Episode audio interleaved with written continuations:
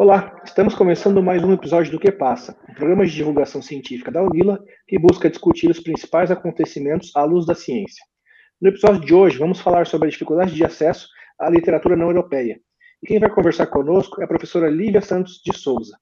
Olá, professora, conta pra gente um pouquinho da sua história na Unila, que você tem feito, pesquisado por aqui. Olá, eu sou a professora Lívia Santos de Souza. É, na Unila eu atuo no ciclo comum de estudos, como professora de língua espanhola, espanhol como língua adicional, é, no curso de letras, mais especificamente no curso de letras português e espanhol, com umas disciplinas de poéticas, disciplinas mais de, da área de literatura, e eu estou atualmente em dois programas de pós-graduação, o PPG-IELA, Programa Interdisciplinar em Estudos Latino-Americanos, e o PPGLC, Programa de Literatura Comparada. É, atualmente as minhas pesquisas estão centradas aí nas questões de gênero, migração e linguagem. Então, é mais ou menos isso. Professora, a literatura brasileira, assim como toda a literatura latino-americana, ela teve a sua origem na colonização. No Brasil, é, era moda imitar né, o estilo europeu de se fazer literatura, principalmente dos franceses. O Machado de Assis foi quem deu início ao rompimento de certos padrões, mas a ruptura com as escolas literárias mesmo, ela se deu somente em 1922, com um movimento chamado modernismo, que só aconteceu aqui no Brasil. Atualmente, embora esteja aumentando o interesse em estudos decoloniais e que façam referência à literatura latino-americana, é, pode-se afirmar que existe um apagamento das literaturas do hemisfério sul?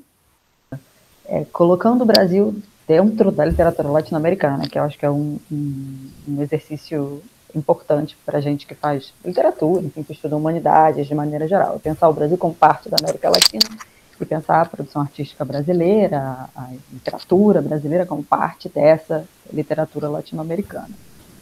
Acho que existe sim um movimento de, de, durante muito tempo, de cópia dessa literatura europeia, um pouco depois acho que da literatura norte-americana também, mas acho que com o tempo esse é um processo que vai se tornando cada vez mais complexo, né? Muita coisa é, é, é copiada e é re, ressignificada e é reelaborada na, na América Latina, dialogando com esses padrões e com esses modelos europeus.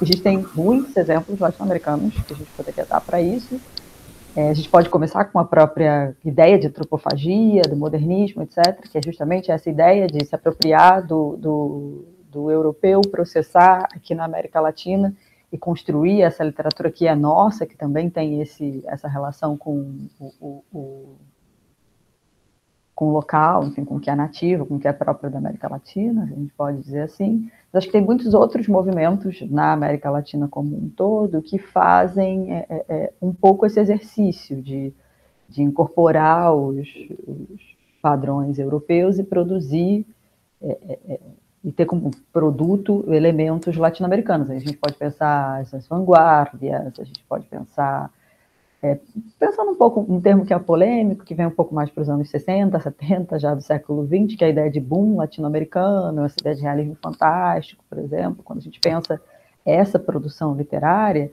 ela é um, um, um tipo de, de produção que incorpora elementos europeus, incorpora elementos da literatura hegemônica, mas que trata esses elementos a partir de questões muito locais e que produz alguma coisa de efetivamente nova, se pode dizer assim. Então, eu acho que existe um movimento que é muito mais complexo do que só a imitação ou a não imitação. Tem, de fato, uma apropriação e uma ressignificação local. E esse movimento é tão complexo que ele vai é, é, é, é no caminho oposto também. Acho que a gente pode falar em como a literatura latino-americana, especificamente, influencia a, a, a literatura europeia, as literaturas hegemônicas no mundo. Aí, para fazer essa pergunta ainda um pouco mais. É, é, é, é, é para dar uma resposta ainda um pouco mais confusa, para problematizar ainda mais essa questão, eu acho que é muito importante quando a gente pensa hoje o que são essas literaturas hegemônicas, é pensar que mesmo esses espaços do poder global, o norte global, os Estados Unidos, a Europa Ocidental, eles têm grandes populações que são de origem do sul global Então, hoje em dia, pensar, por exemplo, a literatura norte-americana, sem considerar que existe uma literatura latino-americana é, escrita em inglês nos Estados Unidos, por exemplo, é impossível. Então, é muito interessante pensar como, mesmo essa literatura hegemônica, ela também tem vozes não hegemônicas, né? Ela que produzem, que produzem, inclusive, hoje num, num, num espaço transnacional. Se a gente pensar um exemplo que eu gosto muito, que é o da literatura caribenha, tem uma série de escritores e escritoras nos Estados Unidos hoje, que são pessoas que nasceram é, nos Estados Unidos, mas são filhos de cubanos, de dominicanos, de porto-riquenhos, ou que nasceram no Caribe e migraram é, é, muito jovens para os Estados Unidos, e que escrevem e publicam em inglês nesses lugares, por exemplo, e que estão vinculados a um espaço literário que é transnacional, porque ao mesmo tempo em que eles produzem literatura latino-americana, eles também produzem literatura é, é, norte-americana. Na Europa é a mesma coisa, tem algumas escritoras e escritores fantásticos, maravilhosos, que nasceram na Inglaterra ou que são ou que nasceram muito jovens no Caribe, anglófono, e foram para e muitos jovens foram para a Inglaterra e por isso publicam nas grandes editoras inglesas e que estão nesse espaço de trânsito também. Então, pensar essa hegemonia literária hoje é muito curioso e muito complexo, porque a gente não tem como mais é, simplesmente localizar essa hegemonia geograficamente, porque o, o, esse movimento de migração e de fluxos tão intensos que a gente vive hoje, no século XXI, ele torna essas questões muito mais complexas. Da mesma forma que existe uma literatura hegemônica na América Latina, que é essa literatura produzida por, por esse estereótipo do escritor, do intelectual, homem branco, é, é, é, de classe média, média alta, enfim, filho da elite, que, que e que escreve que tem muito mais espaço, por exemplo, do que outras literaturas. Então, acho que essas dinâmicas de centro e periferia no campo literário são muito, muito complexas. É, espero que eu tenha respondido a pergunta. Aproveitando o vínculo né, com, essa, com essa primeira pergunta, professora, com relação a, ao mercado editorial, né, a gente vê é, com bastante frequência, entre os livros mais vendidos, é, produções é, europeias e norte-americanas, né, quando a gente trata de literatura. Mas poucas produções latino-americanas. Ah, tem uma, uma citação aqui da, da Raquel de Queiroz, né, que disse que trabalhava como tra tradutora de obras estrangeiras aqui no Brasil, porque ser tradutora dava mais dinheiro do que ser escritora. Né? Como é que a gente pode explicar isso no nosso contexto é, nacional? Certo, essa pergunta é muito interessante, é muito bom poder articular literatura e mercado, que eu acho que é um, um movimento que é super importante, é fundamental que a gente também faça na universidade, enfim, discutindo literatura. É, acho que é interessante que a gente pode começar pensando várias coisas, você tem muitos elementos para responder essa pergunta. Uma primeira coisa que eu queria destacar é que se a gente parar para pensar, na verdade, o que realmente vende hoje, em termos de livro, é autoajuda e finanças, muito mais do que literatura. Então, o mercado editorial ele acaba se voltando para o que efetivamente vende. Tem um outro elemento que eu acho importante trazer, que é impacto direto das políticas neoliberais que a gente vive hoje, que é uma concentração dos grupos editoriais. Aí tem vários movimentos que eu acho que são interessantes discutir, mas a América Latina, por exemplo, nas últimas décadas, viu a, a, a a concentração das editoras aumentar muito. Assim, grandes corporações é, é, editoriais compraram é, é, muitas editoras tradicionais. O mercado editorial argentino, por exemplo, era muito mais diversificado do que ele é hoje, em alguma medida. Muitas editoras médias, grandes, foram compradas por essas mega, é, é, por esses mega grupos que detêm muitos selos editoriais diferentes. Isso eu acho que é uma coisa que já concentra um pouco a produção literária. Então, acho que esse também é um elemento que a gente pode parar para pensar, especialmente para pensar o caso da, da, da, América Hispânica, o caso argentino, bem, bem específico.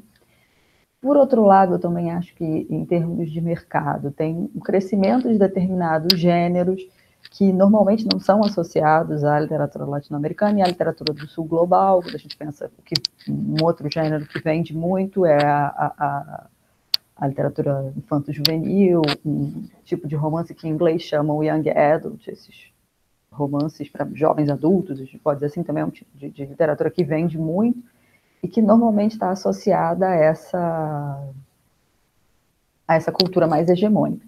Mas acho que também é uma coisa que a gente precisa é, é, colocar em perspectiva, porque assim, literatura sempre foi, um, um, um, o consumo de livro, ele é muito elitizado e ele sempre foi muito elitizado. Então, eu acho que quando a gente pensa é, é, é, é no mercado de hoje, por um lado, a gente está vendo é, esses reflexos da, da, dessas políticas neoliberais de aglomeração de, de, de capital, mas, por outro lado, a gente também está vendo um processo que é, de certa forma, decorrente das políticas educacionais, enfim. É, quem efetivamente lê a, a, a, literatura que a gente poderia que a gente poderia considerar assim, a literatura local, a literatura latino-americana, é uma questão também para se pensar. Outro fenômeno que eu acho interessante trazer para essa questão também, já que a gente está discutindo é, mercado editorial é que ao mesmo tempo em que grandes editoras, mega editoras compram muitas editoras menores e concentram cada vez mais é, esse mercado, por outro lado, a gente também tem visto nos últimos tempos o surgimento de muitas pequenas editoras, editoras que são praticamente artesanais e que têm uma relação com o livro que é uma relação muito mais é, é, muito mais da paixão, muito mais da relação com a literatura, com o texto literário, de fato. Assim. Então, eu acho que esse também é um fenômeno que precisa ser considerado. Eu acho que talvez o, o, o, o circuito de circulação da literatura, dessa literatura não hegemônica, esteja mudando. Mas acho que eu não respondi de fato a pergunta, que é por que no Brasil ou na América Latina a gente consome tanta, tanto produto literário europeu, norte-americano, hegemônico. Acho que a resposta para essa pergunta é muito difícil, mas ela é, é, mais ou menos a mesma do porquê se consome tanto cinema norte-americano ou cinema. É, é, a gente nem consome tanto cinema europeu, acho que ele não entra tanto nessa, nessa conversa, mas por que se, se, se consome tanta cultura mainstream, eu acho. A gente não pode separar a literatura desses outros objetos, porque ela também é um, um, um, um produto literal e um produto que é, produto que é consumido. Né? Então, acho que a resposta vai um pouco por aí. Para a gente esgotar, é, trazer um pouco essa questão, é, continuar nessa, nessa no contexto do mercado livre, você falou é, dessa questão da centralização, né, das pequenas editoras, dos pequenos selos sendo incorporados aí por esses conglomerados, né, de, de também de entretenimento, né, que acabam com, é, comprando tudo, né, desde produção de de áudio, vídeo, é, livros e tudo mais. Né? É, como é que você enxerga né, essa, é, essa centralização em, em excesso né, da, da, distribuição dessas, dessas obras? Né? A gente vê um grande exemplo para mim é a Amazon, né, que, que hoje é, é, uma, é um grande canal, grande meio de distribuição de, de conteúdo de modo geral, né? De, desde cinema, desde seriado, é, músicas e também de livros, né? É ela que, que começou com, com os e-books, né? Com, com o Kindle é, e, e, criou um grande filão ali também de distribuição de conteúdo é, de literatura também por meio do Kindle, né? Como é que você também enxerga é, a influência em demasia dessas grandes, essas megacorporações? Eu acho que é, é, também um movimento interessante de se pensar, um movimento fundamental para pensar consumo e circulação, não só da literatura, mas da arte de maneira geral, né, no mundo contemporâneo. Acho que, da mesma forma que existe uma concentração no mercado editorial, existe uma concentração de vendas das livrarias. E aí acho que a Amazon é o grande exemplo nesse sentido, é esse grande conglomerado que concentra tudo e que, enfim, tira o poder da pequena livraria local, tira o poder das, das redes também de, de livrarias, as, as, grandes redes também perderam muito muito espaço com a Amazon, né? Eu acho que esse é um movimento interessante, assim, porque se por um lado as pequenas as pequenas lojas precisam se reinventar, as pequenas livrarias precisam se reinventar como espaços de, de não só talvez da venda do produto, livro, mas muitas vezes é, associando é, é, é, outras atividades, muitas vezes associadas ao, ao circuito cultural mesmo, das cidades, enfim, dos locais em que elas estão instaladas. Então, acho que a pequena livraria, essa instituição local, ela precisa se reinventar nesse contexto de Amazon. E eu o contrário disso é o desaparecimento. Por outro lado, quem acho que realmente perdeu muito com isso são essas grandes, essas redes que eram relativamente grandes e que têm perdido muito espaço com a venda de livros na internet. Acho que é muito cedo para pensar os resultados dessa grande concentração na Amazon. Eu, pelo menos, não tenho respostas muito concretas para isso, mas acho que é um, um, um movimento em que a gente, que a gente vai assistir. Assim que a gente vai acompanhar muito de perto, o que vai acontecer com o mercado do livro nos próximos anos, depois dessa grande concentração. E é interessante pensar, porque acho que, especialmente pensando esse exemplo da Amazon, a gente está. É, é uma plataforma de venda de livros, mas é uma plataforma de publicação também, porque tem. É, hoje em dia tem a possibilidade de se autopublicar na Amazon, comercializar os e-books na, na Amazon, e de fato é uma,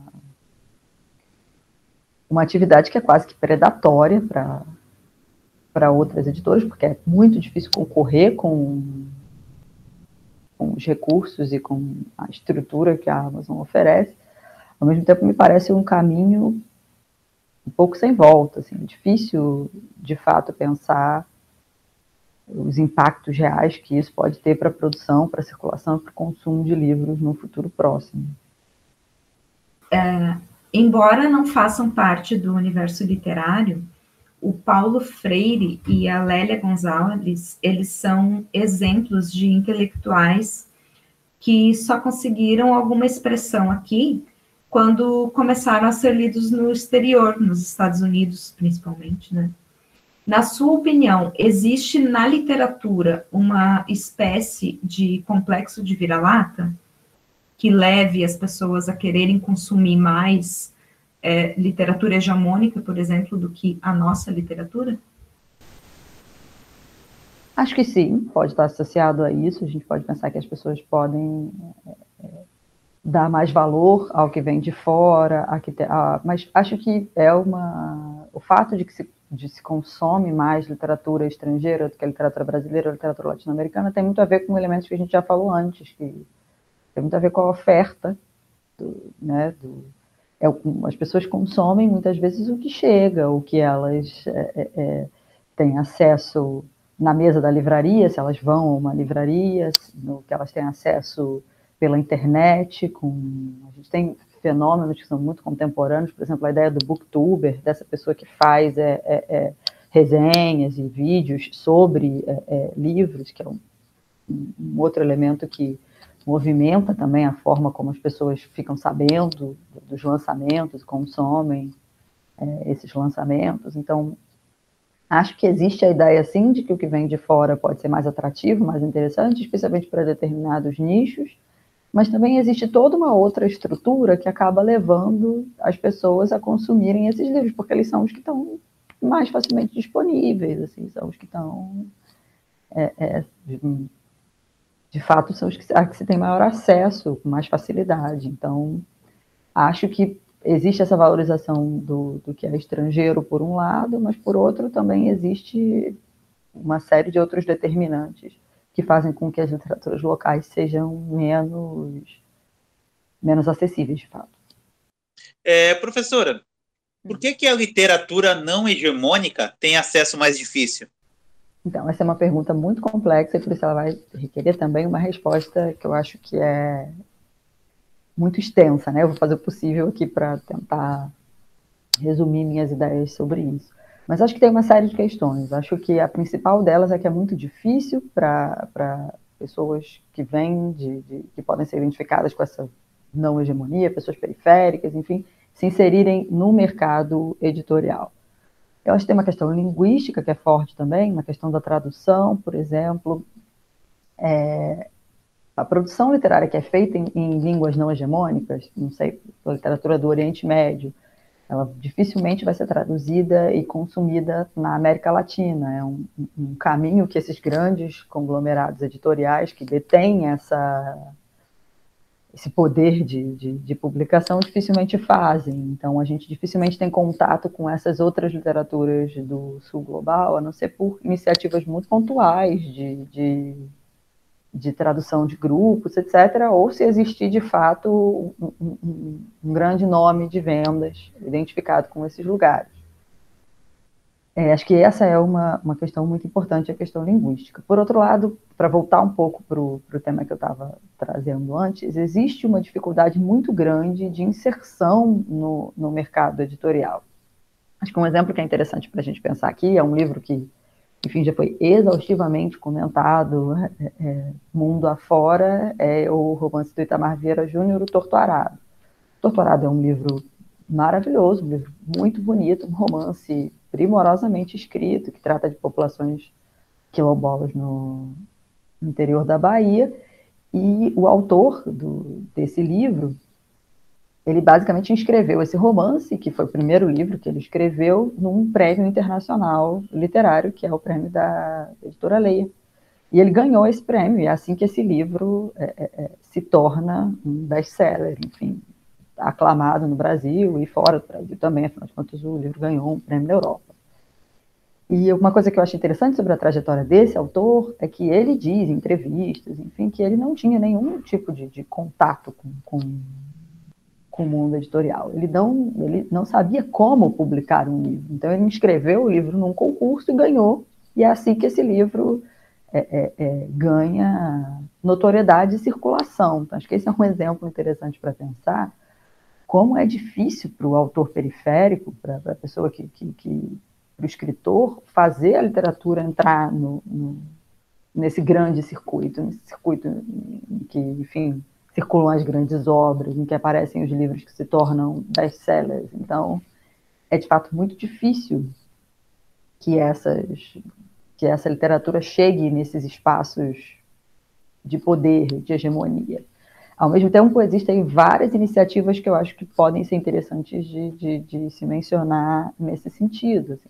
Eu já falei um pouco das pequenas editoras, eu acho que tem alguns esforços que, que têm sido feitos nos últimos anos também para tentar mudar um pouco esse quadro e tentar fazer com que essa literatura chegue num público maior, mas é muito difícil. Conforme a gente foi construindo, né, foi falado muito das grandes corporações, de algumas pequenas editoras menores, é o consumo muito focado em autoajuda, finanças, mas é, falamos também um pouco dos autores periféricos. Existe ainda um silenciamento, uma exclusão desses autores? É, como que isso tem acontecido? Acontece menos nos tempos atuais ou não?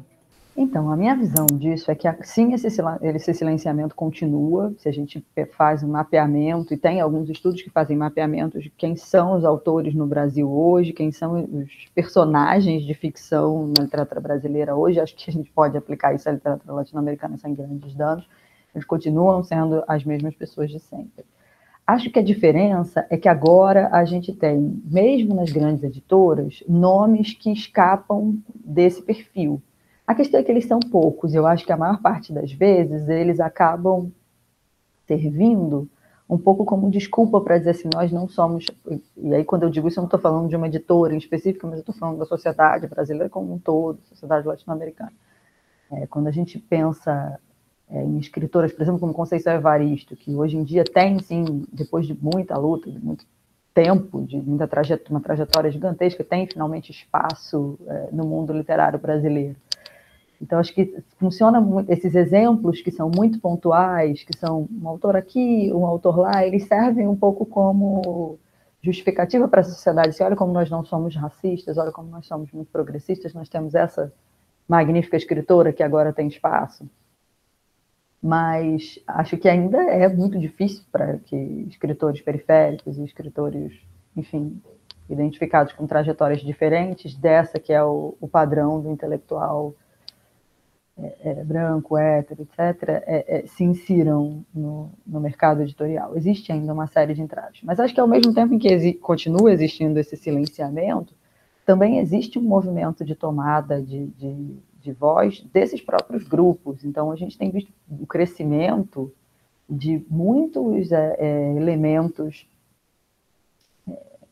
relacionados a, a, a, essa tentativa de tomar voz e de falar por si. Assim, eu acho que um, um, um exemplo muito bom para isso são os slams de poesia, que são é, eventos literários de poesia falada, estão muito vinculados à, à cultura hip hop, e que tem crescido muito no Brasil e que tem funcionado para o jovem de periferia, acho que muito como um espaço para falar, para usar esse espaço de voz e relacionado à literatura, porque afinal de contas são eventos de poesia falada. Assim, então. E tem um movimento que eu acho interessante também, é que muitos poetas, muitos nomes é, têm saído desses slams de poesia e ido para o mundo da, da literatura escrita, assim, e publicado livros, fato. Alguns até com editoras maiores, tem alguns títulos que eu acho que seria até interessante pensar. E esse é um movimento que tem acontecido aqui no Brasil, mas que tem acontecido em vários lugares na América Latina também, e também nos Estados Unidos, por exemplo. Assim, o, o, o Islã pode ser visto como um, um espaço para o jovem da periferia na América como um todo, assim, englobando a América Central e a América do Norte também, que esse jovem fale, enfim, use a sua voz para a poesia. Então, acho que, que sim, esse silenciamento existe, continua existindo, mas o que a gente vê paralelamente são movimentos que tentam é, é, é, é fazer com que esse silenciamento seja menos efetivo. Professora, a, a dificuldade de acesso à literatura não hegemônica ela contribui para que você tenha uma visão mistificada, exótica e estereotipada dessas culturas, como nos diz o conceito de orientalismo do Edward Said? É, eu acho que sim, acho que a literatura é um, um mecanismo muito poderoso de conhecimento do outro. Quando a gente é, efetivamente lê é, é, é textos artísticos sobre enfim, realidades que a gente não conhece, a gente acessa em alguma medida esses espaços. Né? Então, eu acho que ah, quando a gente dificulta, quando se dificulta esse acesso, você automaticamente está contribuindo para a manutenção dessa ideia desse outro exótico, enfim, que existe na América Latina em relação a muita coisa, né? Não, a gente pensa muito o desconhecimento que existe, por exemplo, em relação aos povos originários, é um dos exemplos que a gente já tinha inclusive mencionado, mas é, acho que ele se aplica a muitas outras realidades, por exemplo, assim, o quanto o morador das favelas nas grandes cidades brasileiras hoje não é um, um ser desconhecido e que muitas vezes por uma ficção mais mais mainstream, mais hegemônica, é apresentado como esse ser exótico, enfim. Então, acho que sim, a, a, a dificuldade de acesso a essa literatura não hegemônica contribui para o fortalecimento de estereótipos. Inclusive porque a literatura hegemônica muitas vezes fortalece esses, esses estereótipos. Então, acho que as coisas estão muito relacionadas. É, puxando um pouco para a questão da internet, a gente percebe que a internet ela tem um papel importante na disponibilização do acesso às obras em vários formatos, né? É, na sua opinião, ela auxilia no processo de ampliação do acesso à literatura dos países não europeus? Sim, na minha opinião, sim. Eu acho que a internet é uma ferramenta poderosa para que a gente entre em contato com, com a escrita de. com essa literatura não hegemônica, assim, e de uma série de formas muito diferentes. Eu mencionei, por exemplo, esse fenômeno dos dos booktubers, como as pessoas produzem conteúdo sobre livros na internet, conseguem é, é, trocar informações sobre, sobre textos literários.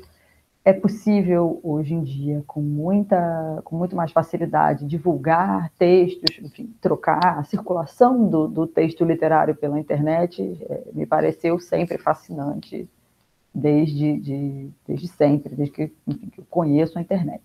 Por outro lado, eu acho muito perigoso também a gente romantizar essa, essa facilidade de acesso e de circulação de informações.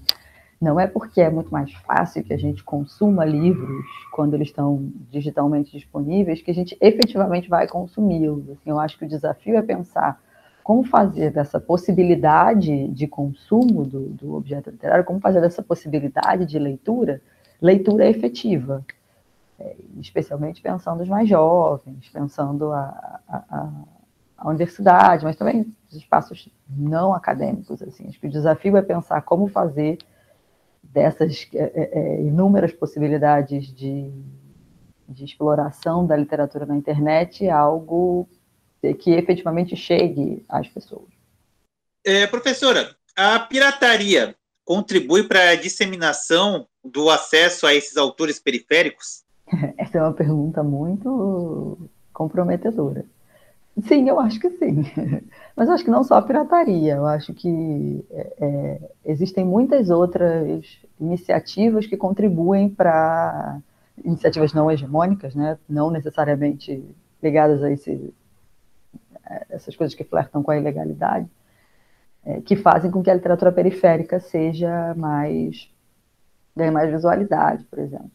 Uma, um exemplo que eu gostaria de citar aqui, que eu acho um tipo de iniciativa fantástico também, e que é fundamental para esse debate que a gente está fazendo, são as, as editoras cartoneiras, que são editoras de livros artesanais, são livros que são feitos um a um, é, à mão, com papelão, que normalmente, as capas normalmente são feitas de papelão descartado. Esse é um tipo de editora que nasceu na Argentina, naquele momento, Argentina pós-crise, e um, um, um, escritor que tem o nome artístico de Curto é, começou esse movimento de produzir livros com as capas de, de, com as caixas de papelão que ele comprava desses catadores de papel que em espanhol são chamados de cartoneiros. E os livros normalmente são impressos e xerocados, grampeados e são, eles são realmente produzidos é, é, é um a um à mão. E é muito comum que escritores é, é no, nesse caso específico da, da Argentina que eu estou citando, inclusive muitos escritores consagrados também foram publicados por editoras cartoneiras. Mas essa é uma iniciativa que foi copiada em muitos lugares na América Latina. No Brasil, a gente tem várias editoras cartoneiras fantásticas que fazem esse trabalho de publicação artesanal e pensando, para além do objeto livro, um conteúdo que também é não hegemônico, assim, publicar é, é, coletâneas de, de de contos de, de jovens autores, poemas de, de, de artistas das periferias, então, enfim, existem muitos recursos, eu acho, eu já citei alguns, eu falei um pouco do, do, do slam na outra resposta, acho que existem alguns recursos que é, é, é, autores e produtores culturais não hegemônicos têm usado nos últimos tempos para fazer com que a literatura circule inclusive diante dessas impossibilidades que a gente estava discutindo antes, dessas grandes corporações que controlam boa parte do mercado editorial hoje. Uh, o Brasil ele é o único país na América Latina que fala português e um dos poucos no mundo também, né? A gente concentra que praticamente 80% dos falantes de língua portuguesa residem no Brasil e nós estamos cercados majoritariamente por hispanofalantes, e o espanhol também não é, assim, a língua mais falada, né, se for comparar com o inglês, por exemplo. Essa questão do idioma, né, que, que circula na América Latina, ser majoritariamente português e espanhol, pode ser um fator que dificulte uma maior circulação da literatura latino-americana, ou essa dificuldade ela está ainda nas raízes daquele pensamento colonial? Então, acho que essa é uma pergunta muito complexa, muito interessante. A gente pode, é, é, é, inclusive, desdobrá-la em várias outras perguntas, comparando várias coisas. Acho que a gente pode começar por essa questão linguística Brasil-América Hispânica. Sim, eu acredito que existe um, um, um entrave na circulação das obras que se dá um pouco por causa da língua também. Acho que existe um desconhecimento mútuo quando a gente pensa América Hispânica e Brasil, e que está muito relacionado à, à língua.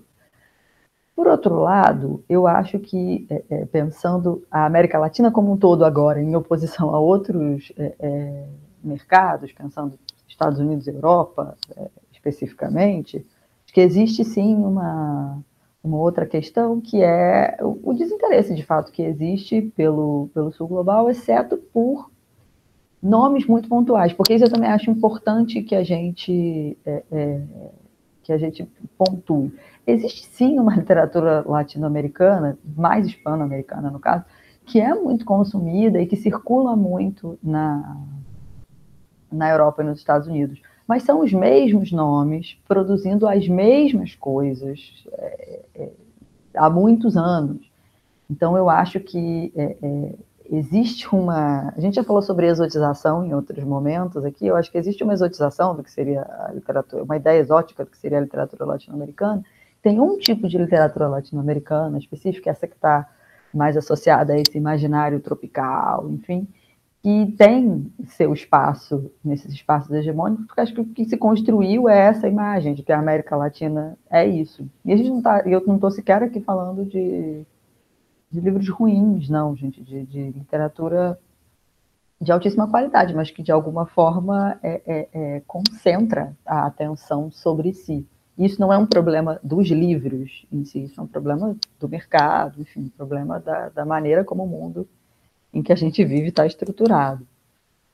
Então, eu acho que essa questão linguística, ela é de fato bastante complexa, porque existe sim uma, algum nível de circulação.